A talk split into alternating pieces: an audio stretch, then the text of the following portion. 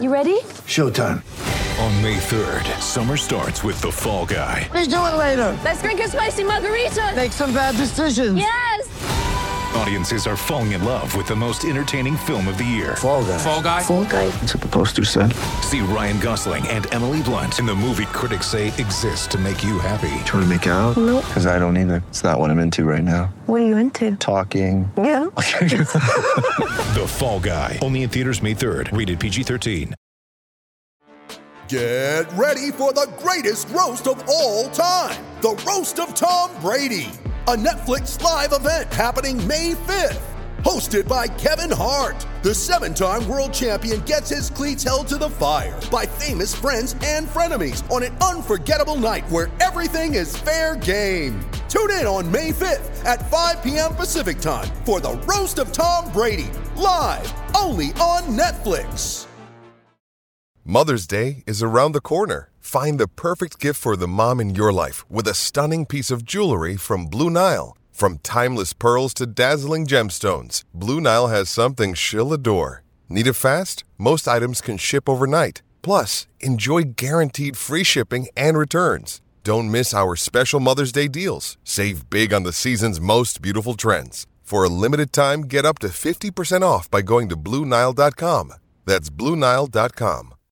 When you need mealtime inspiration, it's worth shopping Kroger, where you'll find over 30,000 mouthwatering choices that excite your inner foodie. And no matter what tasty choice you make, you'll enjoy our everyday low prices, plus extra ways to save, like digital coupons worth over $600 each week. You can also save up to $1 off per gallon at the pump with fuel points. More savings and more inspiring flavors make shopping Kroger worth it every time. Kroger, fresh for everyone. Fuel restrictions apply.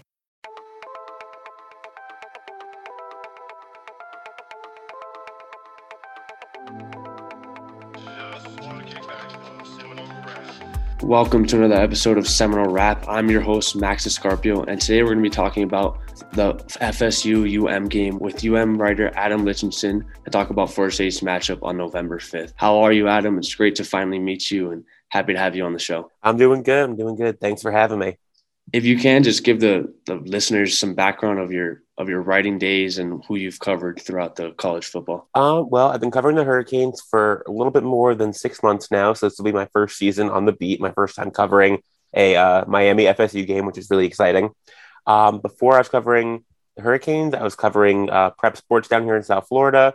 Uh, covered a lot of great players, a lot of great teams, bunch of national champions, uh, and a couple players actually uh, from who are on the FSU squad right now. Uh, Jordan Travis played at uh, Benjamin and Palm Beach Central when I covered him. Uh, Akeem Dent was at Palm Beach Central and Pahokee, and uh, when I covered him, Jarrett Jackson, um, Kevin Knowles played at MacArthur. I covered him for a year or two. So, um, yeah, I had a chance to cover a lot of excellent teams, a lot of great players who are playing at Miami, at FSU, uh, all over the country now. And being in the state of Florida for so long as a college football writer, what are your thoughts just on the FSU versus UM rivalry? Well, when I was growing up, like when I was a kid and just like getting into sports, it was when Miami was like the best team in college football. Like one of my first sports memories is like just all the buzz around like the 2001 Hurricanes, like Ken Dorsey, Willis McGahee, you know, all those guys on that, Andre Johnson, Kellen Winslow, all those guys on those teams. So my early memories are just, you know, Miami beating everyone, including FSU, pretty much every year. Uh, and then as I got older, I went to college. I went to the University of Florida. So uh, nobody listening to this podcast likes me, I guess. Um, so I went to UF. And when I started getting into college football more, Miami was down. You know, we're talking like the Randy Shannon era, uh, Al Golden era. So, and FSU was on the rise uh, under Jimbo Fisher. So FSU was beating the crap out of everyone.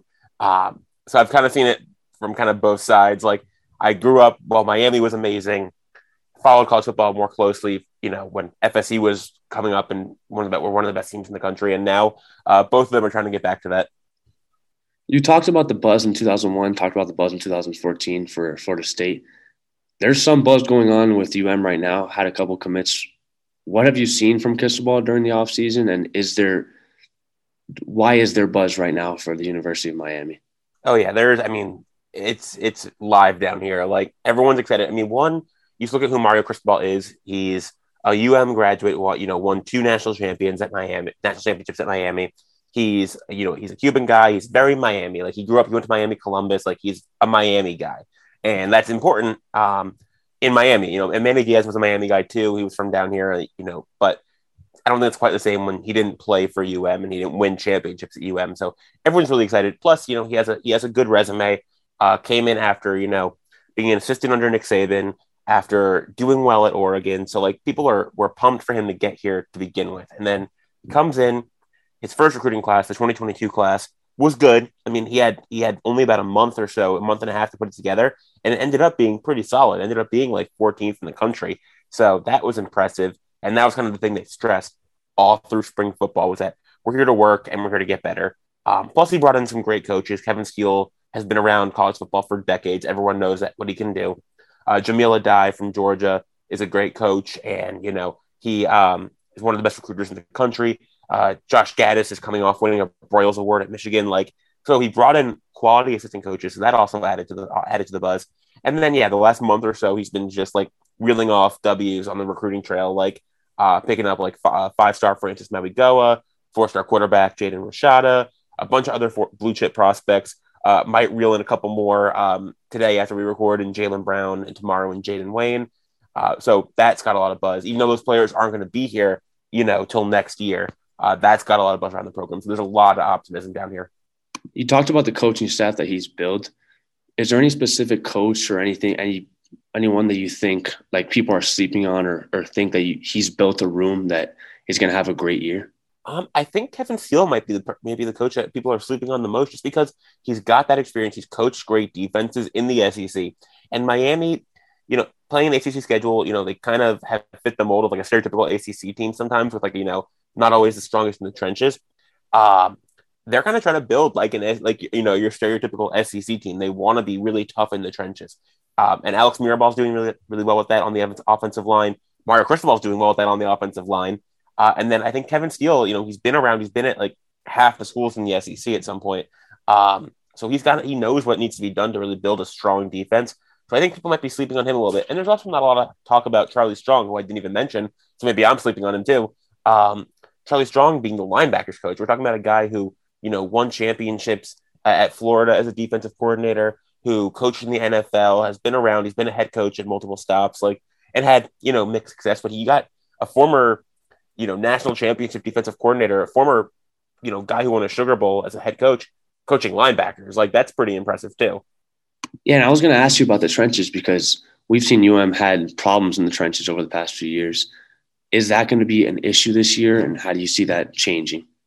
Um, well, you can only change things so fast in college football. You know, you can't make trades, you can't do stuff like that like you can in the pros. So you have to build stuff a little more slowly. Now, that's changing a little bit because the transfer portal, they're bringing in a bunch of transfers.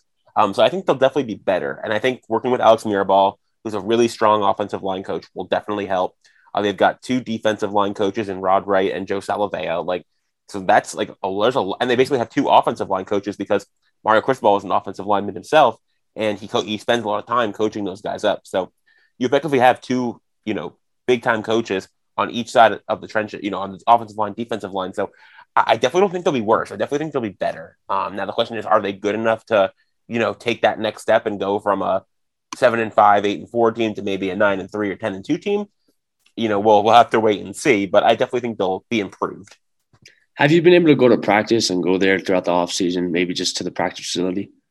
Um, not so much in summer workouts, but in the spring we were there for almost every practice. We weren't allowed in for uh, for scrimmages. Like they had a couple uh, scrimmages before the spring game. Couldn't see what couldn't watch those, but we were there for almost every other practice. Uh, so we got a good view of like you know how the coaching staff wants to work, who's looking good, who's not, you know where it needs to be worked on, that kind of thing. So we got a pretty decent look at at them in the spring. I know it's changed since last season. You didn't cover Manny Diaz, so what was the atmosphere like? How has it changed? And are the players excited? Are the people around excited? The boosters excited? Just from talking to people, everyone talks, you know, especially last spring was like, it's so different. It's so much more intense. Players are running everywhere, which is a little thing, you know, you know, you, but it's something that, you know, the players aren't jogging from, you know, drill to drill or station to station. They're almost like sprinting every time. And I remember there was one point in spring practice where uh, we went, we didn't see this in person, but Mario Cristobal stopped practice. He just like stopped everything down. So this is not the intensity that I want to see. You need to get your act together, shape up, like, and run, like, act like you want to be here, kind of. Um, so like we weren't we didn't see that. We only heard about it secondhand. But and like I said, I, I didn't see I didn't cover Manny Diaz's practices, so I can't say for sure that you know the same thing wouldn't have happened or that it's a total sea change. But from talking to people around the program, talking to even other reporters, it does seem very different. Everyone seems very excited and very up for this coming season. Were you able to get out there for the spring game? Yeah, yeah, I was. Um, they played it actually at a at DRV PNK Stadium in Fort Lauderdale, which nice little venue. They had probably about ten thousand people there. Um, you know, it's a nice soccer soccer stadium in Fort Lauderdale, and you know they they were they had some good things. They had some things they need to work on. Um, but definitely, again, a lot of buzz around the program. They had a ton of recruits out there, uh, and Mario Cristobal is always recruiting. So um, overall, you know, it's a good experience. Talking about those recruits that came in, not for Mario Cristobal, but for someone else, was Tyler Van Dyke. Had a great season last year. Speaking on him, have you seen him improve this offseason? What do you expect from him next season? Um, I definitely expect big things. I mean, there's a lot of hype around him right now, and I, I do think he's going to live up to it. I mean, he may not win a Heisman, but he's not. It wouldn't be like out of the realm of possibility. Um, especially if Josh Gad, Josh Gattis really, you know, they throw the ball a lot this year. I mean, I think there's a really good chance. Like he, like Miami's record for most touchdown passes in the season is only 29. Like there's a very he threw 25 last year and didn't even start the season as a starter. Like very real chance he breaks that record. Um, I definitely think like the offense is going to kind of revolve around him because Miami has solid running backs, but they don't have like one guy who's going to run for a thousand yards. So I think the offense is going to really revolve around him, and I expect him to have a really big year. He looked really good in the spring. Um, I was making jokes like on Twitter, like, and here's another great Tyler Van Dyke pass, like broken record, but uh, here's another one. Like he looked he looked pretty good in the spring. He had he didn't look perfect in the spring game. I think if I remember right, he got hurt by a couple drops. Like his stat line got hurt by a couple drops, but um, overall, yeah, I definitely think he's um, he's primed for a big year. So, as a writer and someone who's been there, do you believe that he's going to be a top five, maybe top ten quarterback, and really bring this team back up, maybe just next season? Um, top five might be asking a lot. I mean, you've got so many great quarterbacks around the country right now: C.J. Stroud, Bryce Young. Like, except to say, oh yeah, he'll be right there with him. But I definitely don't think top ten is too much to ask. I definitely think that's it, definitely within the realm of possibility. Um, he definitely he has the potential to do that. I think he can be one of the best quarterbacks in the country. Now, the best, maybe, maybe not, but like up there for sure. And I was going to ask you about other standout players in this in this team. I know you had a solid running back room. The trenches are starting to build back up. Are there any players that you think can stand out next season? Maybe stand out in that Florida State game, whichever room it might be. Hmm. Well, let's see. I think about running backs. Like I'm very interested to see how they manage the running back room because they've got a lot of talented guys. Um, Jaylan Knighton was their leading rusher last year, uh, one-time Florida State commit, if I remember correctly. Um, local guy actually from Deerfield Beach. I covered him in high school too. Um, he he had, was their leading rusher last year, but he only averaged about four yards to carry. Um, so I want to see what he can do. I think he could have a big year. But they also have some. Uh, they have a very diverse running back room. They've got Knighton, who's kind of a speedier guy, can do good things in the passing game too. They've got Don Chaney coming back. He's a young guy. Um, he hasn't had a ton of playing time, but uh, and he's been limited by injury, if I remember correctly, and he was limited by injury again in the spring. But he's kind of a bigger, bigger running back. Uh, they got Henry Parrish, another South Florida guy, and as a transfer, he was actually one of the guys getting the most uh, snaps and running back in the spring because Knighton and Chaney were limited by injury. I definitely think he can he can make a splash this year. He was pretty solid at Ole Miss, and I think he could do big things in the running back room for for Miami this year. And then on defense, let me think. Uh, they got a bunch of transfers in. Um, Akheem Mesidor, Caleb Johnson, Mitchell Agude, Daryl Porter, all guys who I expect to see on the field a good amount this year. Um, Caleb Johnson, somebody who they really, I think, want help steady the linebacker room, which was a t- issue for them last year. Um, he's coming in from UCLA, um, and I think he should make a big impact. He'll probably, I, I wouldn't expect, I would expect him to probably start this year more likely than not. Uh, and then, like, like I said, those guys who are on the defensive line, like um, Akheem Mesidor, Mitchell Agude, uh, Jacob Lichtenstein from USC, no relation. Um, he, they're all coming in on the defensive line. They'll, they'll probably make an impact in rotation on that line. Uh, and then, like I said, Daryl Porter at cornerback, he did, wasn't here for spring, but he transferred in from West Virginia. Another South Florida guy. Uh, he's from American Heritage. He's coming in. I expect him. If, if he's not the actual starter at cornerback, um, I definitely expect to see him a lot on the field. And going to the game on November 5th, are these some of the players that you think can stand out according to like Florida State's weaknesses, maybe on the offensive line if they're going to rush them, or I guess Florida State's linebacker room? How are they going to play the past game, are these some players that can stand out in that game? Well, you mentioned somebody who could maybe go after FSU's linebackers is uh, wide receiver Xavier Xavier Restrepo. Um, he got he got on the field a good amount last year, but he's really going to step into that main slot receiver role this year. Very good hands. He's got speed. He can he can you know stretch the field when he needs to, but he can make short catches like you know mid range catches when he needs to. So he's a guy who I would definitely watch. You know to stand out, especially if you know if FSU's um, linebackers are not quite up to speed. I could definitely see him. You know getting you know eight catches over the middle basically and just kind of taking advantage of that. Yeah, it's definitely a room that's been needing some improvement, and we've had Randy Shannon, like you said before, working through that. Focusing on the game last year, did you watch the game? What were your thoughts on the game? And a lot of UM fans like to say after that game, the focus shifted. The focus shifted from Manny Diaz to the next coach, the next bringing in what's going to be next for UM. How do you think that that's actually true? And do you believe that game did anything for them? I th- I think a lot of Miami fans w- now will say, "Thank God that we lost to FSU and that fourth and fourteen happened." Because if it didn't, now they may be you know kind of puffing out their chest here and just being acting that way because they want to. But like, if that didn't happen, Manny Diaz very well might still be Miami's head coach. Um, you know, they could go on at that point. I think they still had a chance to win the Coastal. Like, they could have had a okay season, a survivable season.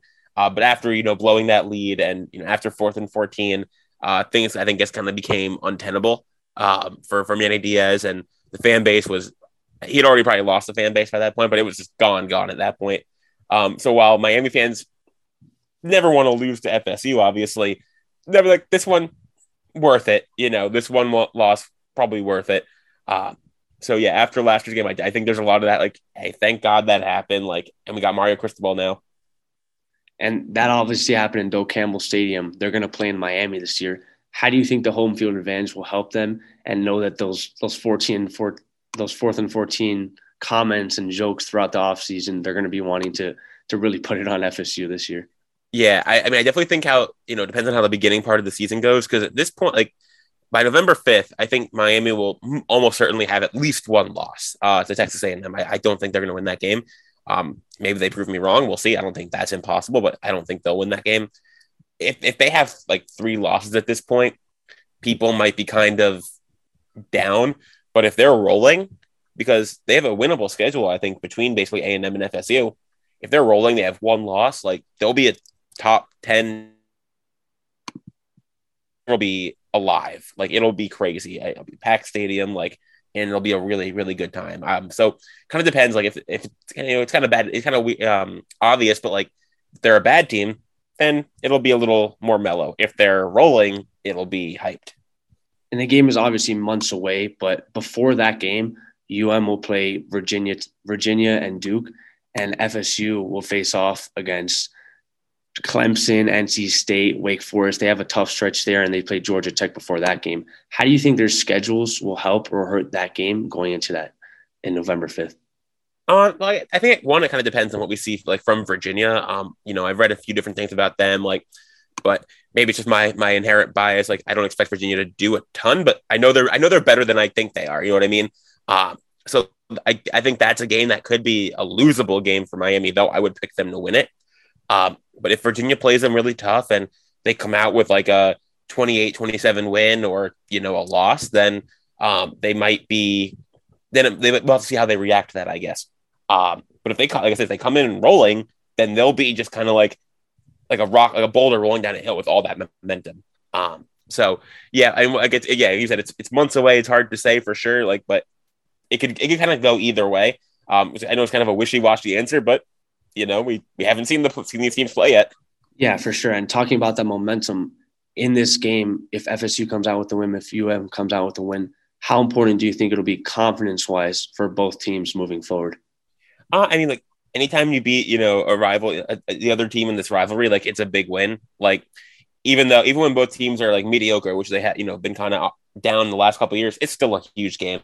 You still want to get that win. And I imagine Mario Cristobal who again, Miami guy, Miami alum, he I'm sure he badly wants to beat FSU. He's had that kind of ingrained in him since like 1988. Like you know he wants to beat FSU, and it's his first chance. His first chance, really, like his first time as Miami's head coach. going up against FSU. So you know he wants that win. And FSU, I'm sure, like I'm sure if you know they come into this game and they take down Miami and they beat Mario, then they're gonna puff out their chest and say, "Oh, this is your guy. Yeah, he can recruit well, but he can't beat FS. He can't beat us." Like you know, so that's that's the fun part of this rivalry. There's narratives either way. It's always going to be fun, and no matter what happens, it'll definitely um, be a fun a fun game to cover. Going aside from what you said about Mario Cristobal recruiting well, we've seen a lot of people saying he recruits well, but then when it gets to the the season, it's a different story, maybe in the offense or in the defense. How do you think that'll change this season, or do you think it'll change at all? Maybe because we know he regret he gets a lot of recruits. He knows how to bring in players, but with the X's and O's, it's been a problem maybe at Oregon. How do you think that'll change this year? Um, I, I think that's been a bit overblown. I think that's because he's been doing so well recruiting that like rival fans want to say, yeah, but he can't win. It's like the dude run, won a Rose Bowl. He's won the Pac-12 championship twice. Like he's he's won things. No, he hasn't made the playoff yet. He hasn't won a national championship, but he's definitely he's accomplished things. Like he's won big games. Last year they got beat by Utah twice. Okay, they lost in the Pac-12 championship, or uh, so maybe you know think people can say that you know he lost a big game, he lost another big game, and blah blah blah. I think it's less of a problem than than people like than rival fans want to think. Um, and he's got great assistant coaches around him too. So I think, it, like I said, it's less of a problem. I don't, I don't think they'll have an issue. And this was very well. This very well could be like Mario Cristobal's worst Miami team. Um, with the recruits he's bringing in, this team. I mean, we'll have to see how things go. If they go, you know, four and eight, then things will change. But if they go ten and two, things will change too. Um, so I, I definitely think like that kind of problem of like, oh, he's not a big game coach is probably a little overblown. I, I'm not I'm not super concerned about it. Now, if they have a great year, but you know, lose to A and M and lose to FSU and lose to Clemson and don't make the ACC title game. Um, well, actually, if they go nine and three, probably, people probably won't be too upset. But you know, if they lose with uh, you know four or five games, then people might start getting that might that chorus might start getting a little louder. But sitting where we are right now, I don't think it's a big problem. What do you think the best case scenario is for Mario Cristobal and his team next year, moving forward um, in that game? Not not in the season, yeah. not schedule wise, but in that mm-hmm. game, what's the best case scenario to put on a show for their fans? I mean, the best case scenario is they they pick up a huge win. They win like 45-10 and the backups are in and Mario Cristobal's on the sideline celebrating with, you know, flexing and stuff. Like that's and that's the best case scenario. Um, just to say like it would after last year's loss, um, it'd be the fifth win in six years for Miami, and it you know after you kind of erase last year's loss, and it would give Hurricane fans chance to say like, yeah, last year that that stunk, but like we got a new guy in here now. He's changing things. We're on a roll. Like that's definitely the best case scenario. And you said the best case scenario putting backups in. How do you actually see this game playing out? Maybe through quarter to quarter or halftime, like UM up or UM comes out with this win. Uh, reserving the right to change my opinion, you know, after after the season starts. Hundred um, percent. I I do th- I do think Miami wins this game. Um, I do think I don't. I wouldn't say it's going to be a forty-five to ten blowout, but I, I could definitely see Miami, you know, it being close for for a half, for three quarters, and then Miami ending up, ending up with like a, a seven to fourteen point win. Look at one to two touchdown victory is probably what I'd I'd say right now. Uh, I think, like I said, I think Tyler Van Dyke. I know last year he started off really slow. Um, before kind of kicking it into gear in the second half. Um, I think he's definitely better than he was last year. I that you know you can see him passing for you know three or four touchdowns. Like the offensive line protects him better. The defense does better. They don't give up a fourth and fourteen pass. Like you know, uh, I, I definitely think this team is better than last year. So I, I think sitting where I am right now, I think Miami comes out with a like I said a seven to fourteen point win. Are there any intangibles that make Tyler Van Dyke better and things he's most like he's took a big step forward this season to improve? Um, definitely. Just, I mean, for one, you have the experience. I mean, last year you got they they expected D'Eriq King to be the starting quarterback. He gets hurt, and he also wasn't like the if I remember correctly, like there was a bit of a discussion like is it Tyler Van Dyke who's going to step in or Jake Garcia? And then Jake Garcia gets hurt and he misses most of the year. So it was Tyler Van Dyke's chance last year at like kind of like you know unexpectedly, and he succeeded. Now, like this is his job after playing basically a full season, you know, full ACC season. Like he's had that experience. He knows the job is his. He's had a whole spring now to work with, you know, with Josh Gattis and Frank Ponce, the uh, the quarterbacks coach and passing game coordinator. Like, I mean, this is he know and he knows all the hype is there, but he seems like a guy who doesn't let he doesn't, doesn't let that get to him. Like, yeah, he knows it's there, but he's just going to go out there and kind of just be a machine. Um, I think so. I think having that experience definitely is an intangible thing that like will help him going forward.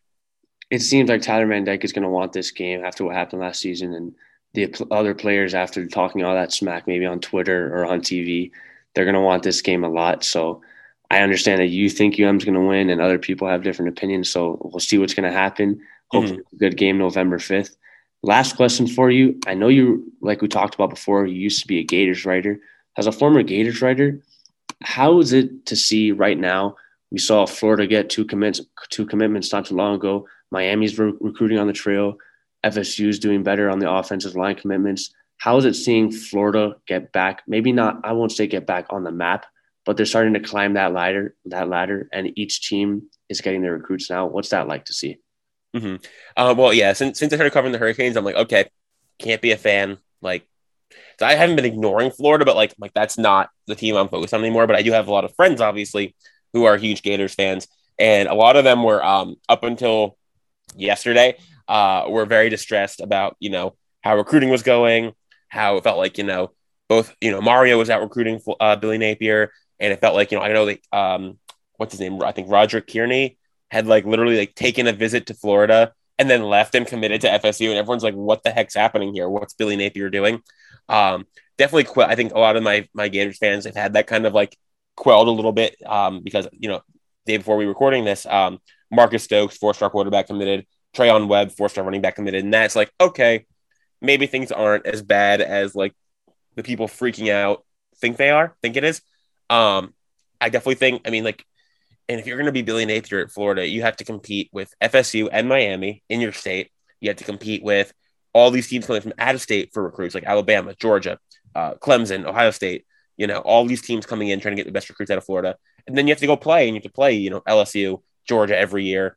Uh, a Tennessee team that might be getting better. Um, I'll believe that when I see it, but like supposedly. Um, so it, it's it's watching like Florida fans kind of like go through the ups and downs of this offseason have has been really interesting. And I mean, like now as an outsider, I can be like, it's kind of funny. Like y'all are so emotional. But um, I can say the same thing for Miami fans or FSU fans. I think it's just the state. Like everyone, everyone in Florida, like I joke with my friends, like every the fan of every Florida team, Hurricanes, FSU, Florida, UCF, like everyone's super emotional, super like everyone's like is super in their feelings all the time. And that's great. That's what makes it great. Like I'm not saying that that's a bad thing everyone's always trying to dunk on the other fan base. Like it's fun. Um, and when it goes bad for those teams, um, it gets very funny to outsiders. And with the rise of states like Texas and California, we need Florida to go back up, need Florida to get back there. What are your thoughts just as a fan, just seeing you need to see Florida, those Florida teams, maybe get one of them at least get to the college football playoff, one of them get 10 wins, everyone keep improving.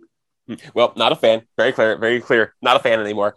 But um, no, f- football's always better when the state of Florida is killing it. Like you look at the '90s and early 2000s. Like when these teams were great, it was so much fun. When any of these three teams could really beat each other if they were to face off, like that's when that's when college football, at least in this state, is is amazing. Like, and that's when fandom is amazing because all three fan bases have a chance to to dunk on their rivals or get dunked on in return. Like, uh, that's when it's fun. Like, I mean, at, yeah, I'm sure Miami fans would love to, you know, beat FSU 45 10 and then go to a bowl game and beat Florida 45 10. And that'd be amazing for them.